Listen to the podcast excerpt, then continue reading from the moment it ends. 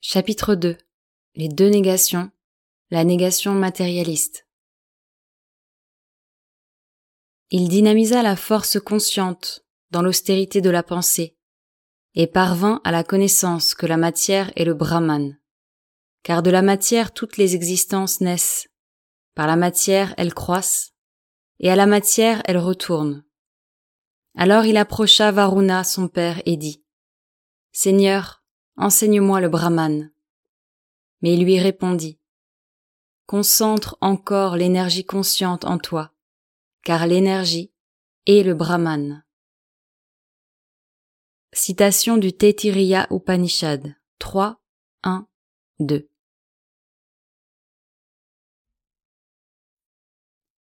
L'affirmation d'une vie divine sur la terre et d'un sens immortel au cœur de l'existence mortelle ne peut se justifier à moins non seulement de reconnaître que l'esprit éternel est l'habitant de cette demeure corporelle et revêt cette robe changeante, mais d'admettre que la matière dont elle est faite est un matériau noble et séant, dont il tisse constamment ses parures, et construit la série récurrente et sans fin de ses demeures.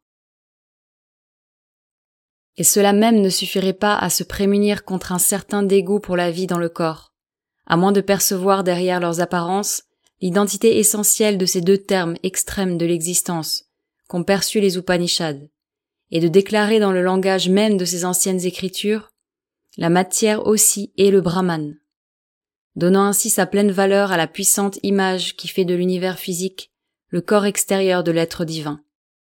En outre, ces deux termes extrêmes sont, en apparence, si éloignés l'un de l'autre que l'intellect rationnel ne peut être convaincu de leur identité si nous refusons d'admettre qu'il existe, entre l'esprit et la matière, une série de termes ascendants, vie, mental, supramental et les échelons qui relient le mental au supramental. Sinon, la matière et l'esprit nous apparaîtront nécessairement comme des adversaires irréconciliables, enchaînés par un mariage malheureux, et leur divorce serait dès lors la seule solution raisonnable. Les identifier l'un à l'autre, les représenter chacun dans les termes de l'autre, devient une création artificielle de la pensée, contraire à la logique des faits est possible seulement pour un mysticisme irrationnel. Si nous affirmons seulement un pur esprit et une substance ou énergie mécanique et inintelligente, appelant l'un Dieu ou âme et l'autre nature, le résultat serait inévitable. Nous serons amenés soit à nier Dieu, soit à nous détourner de la nature. Pour la pensée comme pour la vie, le choix devient impératif. La pensée en vient à nier l'un comme une illusion de l'imagination, ou l'autre comme une illusion des sens. La vie finit par se fixer dans l'immatériel et se fuir elle-même, par dégoût ou par oubli de soi dans l'extase, ou en vient à nier sa propre immortalité et, se détournant de Dieu, à se rapprocher de l'animal. Purusha et Prakriti, l'âme passivement lumineuse et l'énergie mécanique active des Sankhya, n'ont rien en commun, même dans leur mode d'inertie opposé. Leurs antinomies ne peuvent se résoudre que lorsque l'activité mue par l'inertie cesse dans le repos immuable sur lequel elle a projeté le déroulement stérile de ses images. Le moi inactif et muet de Shankara et sa Maya aux noms et formes multiples sont des entités tout aussi disparates et inconciliables. Leur antagonisme irréductible ne prend fin que si l'illusion multiforme se dissout dans l'unique vérité d'un éternel silence. Pour le matérialiste, la tâche est plus aisée, il peut, en niant l'esprit, arriver à une formule plus simple et plus immédiatement convaincante. Un véritable monisme, le monisme de la matière, ou bien celui de la force.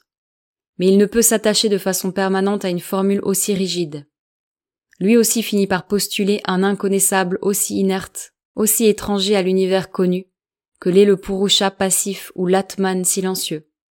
Cela ne sert à rien, qu'à repousser, par une vague concession, les exigences inexorables de la pensée, ou à justifier son refus d'étendre le champ de sa recherche. C'est pourquoi le mental humain ne peut se satisfaire de ces contradictions stériles. Il est toujours en quête d'une affirmation complète, et il ne peut la trouver que par une lumineuse réconciliation des contraires. Pour atteindre cette réconciliation, il doit traverser les gradations que notre conscience intérieure nous impose, et, soit par la méthode objective de l'analyse appliquée à la vie et au mental comme à la matière, soit par une synthèse et une illumination subjective, arriver au repos de l'unité ultime, sans nier pour autant l'énergie de la multiplicité qu'il exprime. Seule une telle affirmation, complexe et universelle, permettra d'harmoniser les données multiples et apparemment contradictoires de l'existence, et les innombrables forces en conflit qui gouvernent notre pensée et notre vie pourront alors découvrir la vérité centrale dont elles sont ici les symboles et les modes divers d'accomplissement. Alors seulement notre pensée, ayant atteint à son vrai centre et cessant de tourner en rond, pourra œuvrer tel le Brahman et l'Upanishad, fixe et stable même dans son jeu et sa course cosmique, et notre vie, connaissant son but, pourra le servir dans une joie et une lumière sereine et immuable, et avec une énergie rythmique et discursive.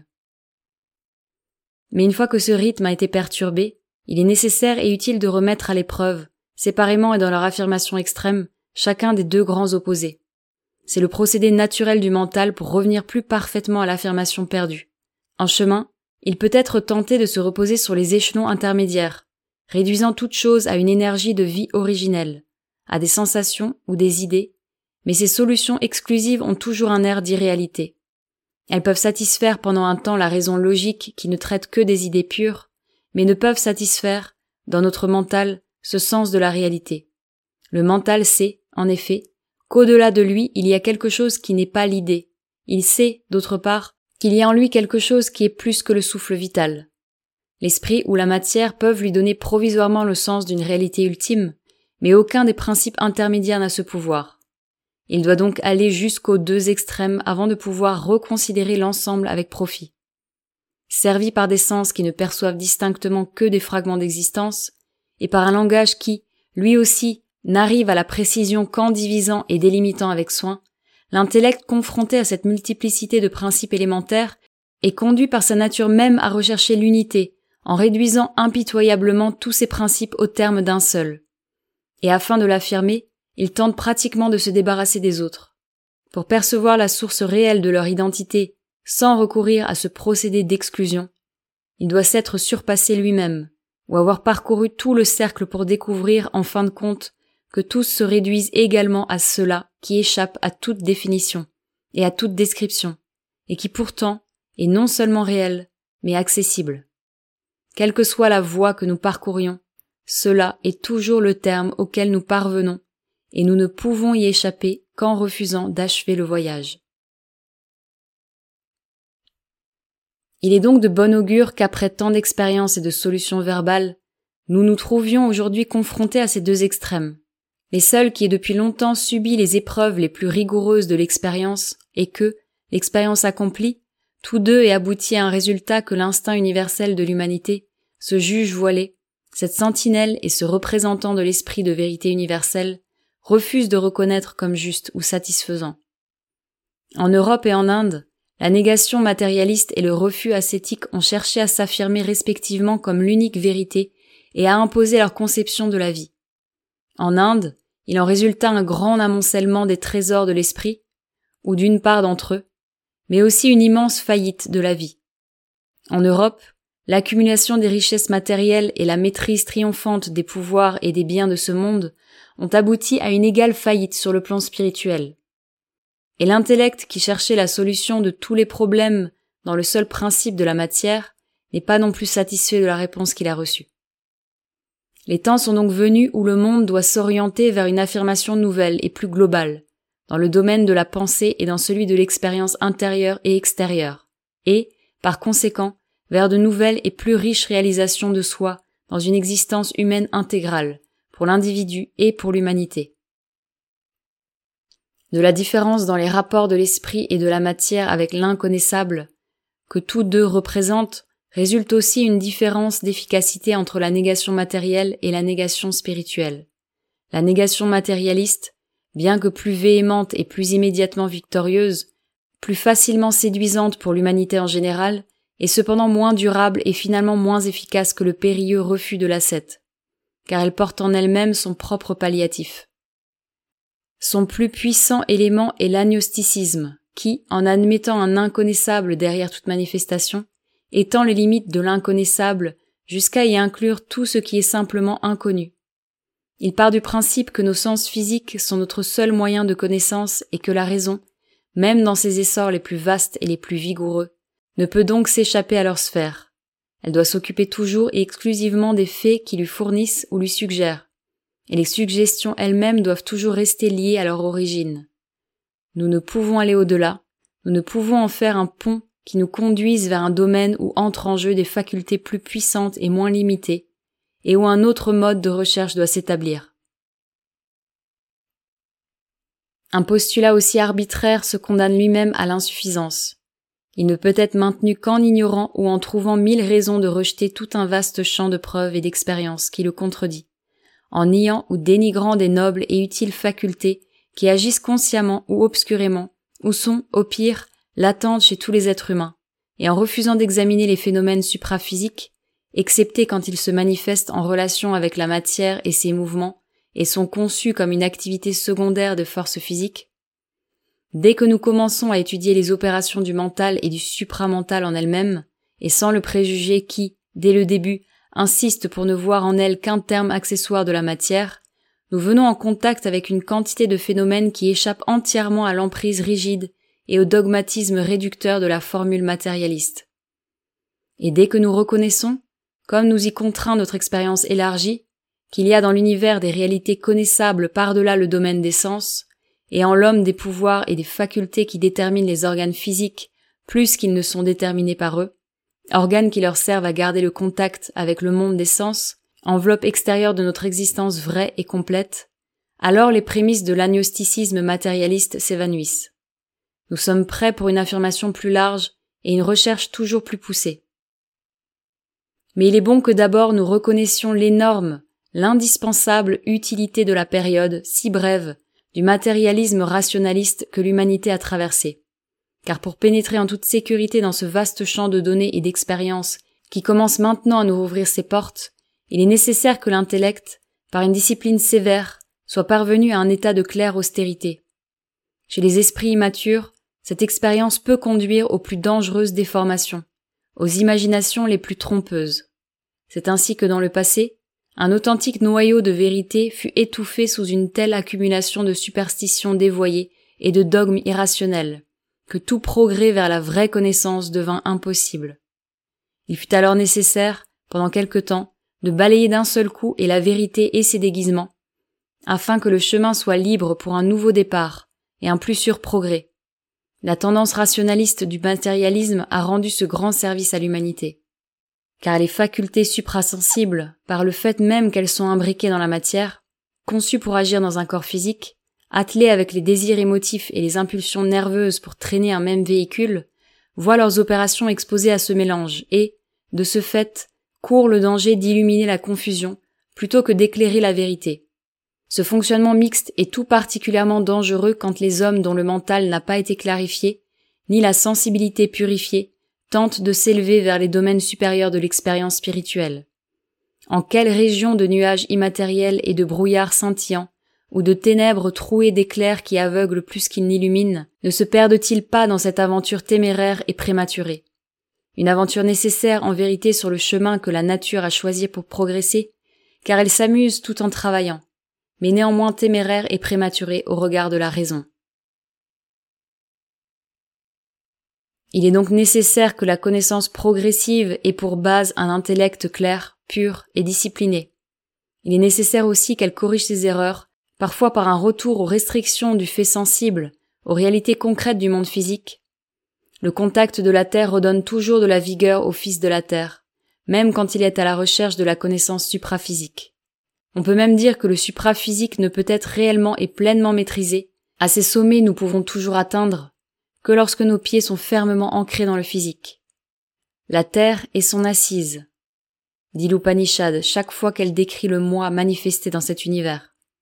Et il est certain que plus nous nous étendons et plus nous assurons notre connaissance du monde physique, plus étendus et plus sûrs deviennent les fondements de la connaissance supérieure, même de la plus élevée, même de la Brahma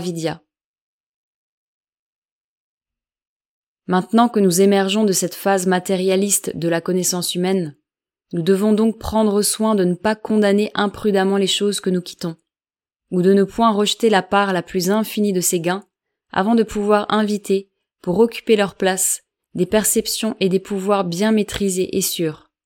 Nous observerons plutôt, avec respect, avec émerveillement, le travail que l'athéisme a accompli pour le divin, et nous admirerons les services que l'agnosticisme a rendus en préparant la croissance illimitable de la connaissance.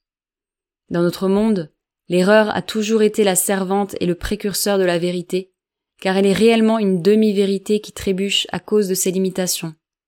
Souvent c'est la vérité qui se déguise pour s'approcher inaperçue de son but, à condition bien sûr qu'elle soit toujours, comme elle le fut au cours de la grande époque que nous quittons, une servante fidèle, sévère, consciencieuse, impeccable, lumineuse au sein de ses limites, une demi-vérité, et non pas une aberration impulsive et présomptueuse.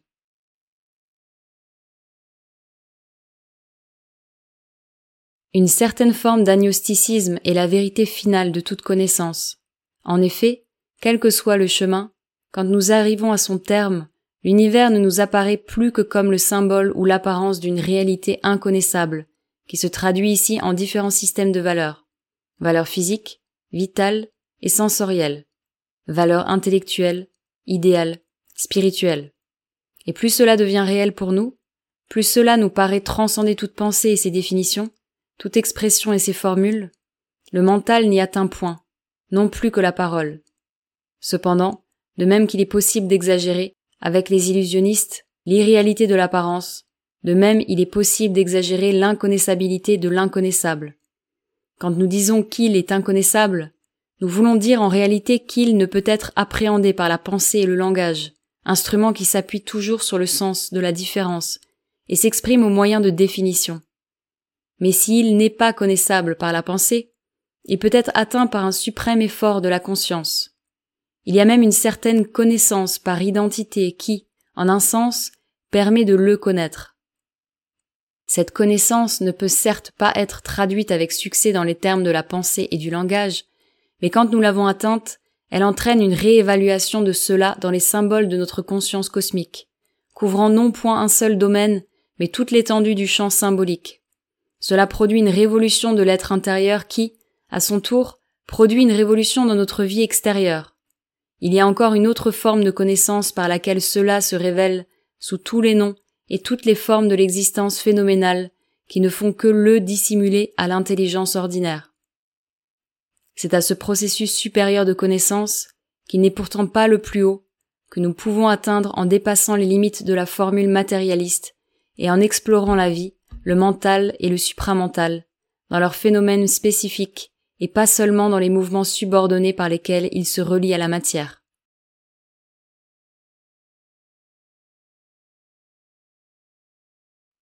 L'inconnu n'est pas l'inconnaissable. Il ne reste pour nous l'inconnu que si nous tenons à notre ignorance ou persistons dans nos premières limitations. Car à toutes les choses qui ne sont pas inconnaissables, à toutes les choses de l'univers, correspondent dans cet univers des facultés capables d'en prendre connaissance. Et en l'homme, le microcosme, ces facultés existent toujours et, à un certain stade, peuvent être développées. Certes, nous pouvons choisir de ne pas les cultiver, et, là où elles le sont en partie, de les décourager et de leur imposer une sorte d'atrophie. Mais fondamentalement, toute connaissance possible est une connaissance accessible à l'humanité. Et puisqu'il y a en l'homme l'élan inaliénable de la nature vers la réalisation de soi, aucun effort de l'intellect pour limiter l'action de nos capacités à un champ déterminé ne saurait prévaloir pour toujours. Quand nous avons prouvé la réalité de la matière et réalisé ses pouvoirs secrets, la connaissance même qui s'était confortablement installée dans ce cadre temporaire doit nous crier, comme les restricteurs védiques, allez de l'avant et passez au-delà vers d'autres domaines. Si le matérialisme moderne n'était qu'un acquiescement inintelligent à la vie matérielle, le progrès pourrait être indéfiniment retardé. Mais puisque la recherche de la connaissance est son âme même, il ne sera pas possible de crier halte. Quand il aura atteint les barrières de la connaissance sensorielle et du raisonnement qui en découle, son élan même l'emportera plus loin, et la rapidité et la certitude avec lesquelles il a embrassé l'univers visible sont le gage de l'énergie et du succès que nous pouvons espérer voir se reproduire dans la conquête de ce qui s'étend au-delà, dès que les barrières seront enjambées. Nous assistons déjà aux obscurs débuts de cette progression. Quel que soit le chemin suivi, la connaissance tend vers l'unité, non seulement dans son unique et ultime conception, mais aussi dans les grandes lignes de ses résultats généraux. rien n'est plus remarquable et plus suggestif que de constater à quel point la science moderne confirme, dans le domaine de la matière, les conceptions et même les formules auxquelles, par une méthode très différente, aboutit le Vedanta. Le Vedanta originel, qui n'est pas celui des écoles de philosophie métaphysique, mais celui des Upanishads.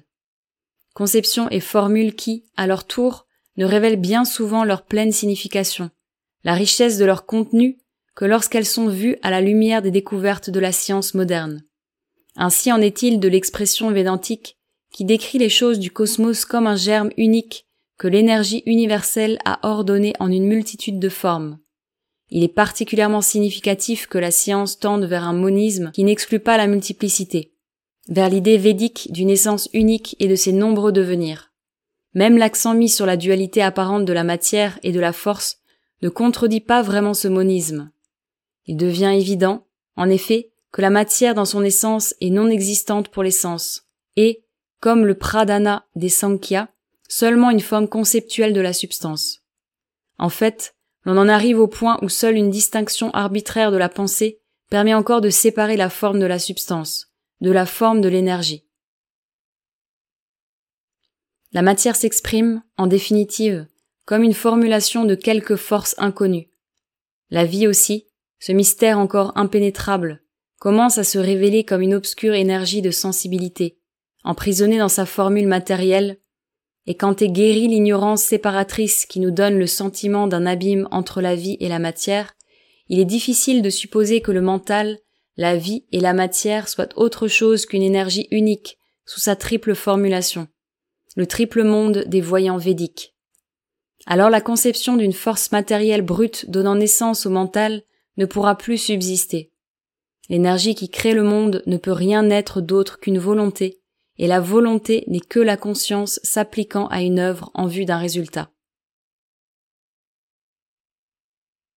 Quelle est cette œuvre et quel est ce résultat, sinon une involution de la conscience dans la forme, et son évolution à partir de la forme, afin d'actualiser une sublime possibilité dans l'univers qu'elle a créé. Et quelle est sa volonté en l'homme, si ce n'est la volonté d'une vie sans fin, d'une connaissance sans borne, d'un pouvoir sans entrave. La science elle-même commence à rêver d'une victoire physique sur la mort, à exprimer une soif insatiable de connaissance et à réaliser pour l'humanité quelque chose qui ressemble à une omnipotence terrestre. En ses travaux, l'espace et le temps se contractent au point de presque disparaître, de mille façons, elle s'efforce de rendre l'homme maître des circonstances et d'alléger ainsi les chaînes de la causalité. La notion de limite, d'impossibilité commence à s'estomper, et il apparaît au contraire que tout ce que l'homme veut avec constance, il doit être finalement capable de l'accomplir, car la conscience de l'espèce finit toujours par en découvrir le moyen. Ce n'est pas dans l'individu que cette omnipotence s'exprime, c'est la volonté collective de l'humanité qui la réalise au moyen des individus. Et un regard plus profond nous révèle que ce n'est pas même la volonté consciente de la collectivité, mais une puissance supraconsciente qui utilise l'individu comme centre et comme moyen, et la collectivité comme condition et champ d'action. Or, qu'est cette puissance sinon le Dieu en l'homme, l'identité infinie, l'unité multiforme, l'omniscient, l'omnipotent, qui, ayant fait l'homme à son image, avec l'ego pour centre d'action, et la race, le Narayana collectif, le Vishvamanava, pour forme et délimitation, cherchent à exprimer en eux quelque image de l'unité, de l'omniscience, de l'omnipotence qui sont la propre conception du divin. Ce qui est immortel dans les mortels est un Dieu établi au-dedans, comme une énergie que nos pouvoirs divins manifestent. C'est ce vaste élan cosmique que le monde moderne, sans vraiment connaître son propre but, sert pourtant dans toutes ses activités et s'efforce subconsciemment de réaliser. Cependant, il y a toujours une limite et un obstacle. Pour la connaissance, c'est la limite du champ matériel, et pour le pouvoir, l'obstacle du mécanisme matériel. Mais là aussi, la tendance la plus récente est le signe puissant d'un avenir plus libre. De même que nous voyons les avant-postes de la connaissance scientifique se fixer de plus en plus sur les frontières séparant la matière de l'immatériel, de même les plus hautes réalisations des sciences appliquées sont celles qui tendent à simplifier, à réduire au minimum les mécanismes produisant ces effets les plus puissants. La télégraphie sans fil est le signe et le prétexte extérieur qu'a trouvé la nature pour prendre une nouvelle orientation. Le moyen physique sensible de transmission intermédiaire de la force physique est supprimé. Il n'existe plus qu'au point d'émission et de réception. Eux-mêmes finiront par disparaître, car lorsqu'on partira d'une base juste pour étudier les lois et les forces supraphysiques, on trouvera infailliblement le moyen que le mental se saisisse directement de l'énergie physique et la dirige avec précision vers son but. Là sont les portes, il nous faudra bien un jour les reconnaître, qui s'ouvrent sur les horizons immenses de l'avenir.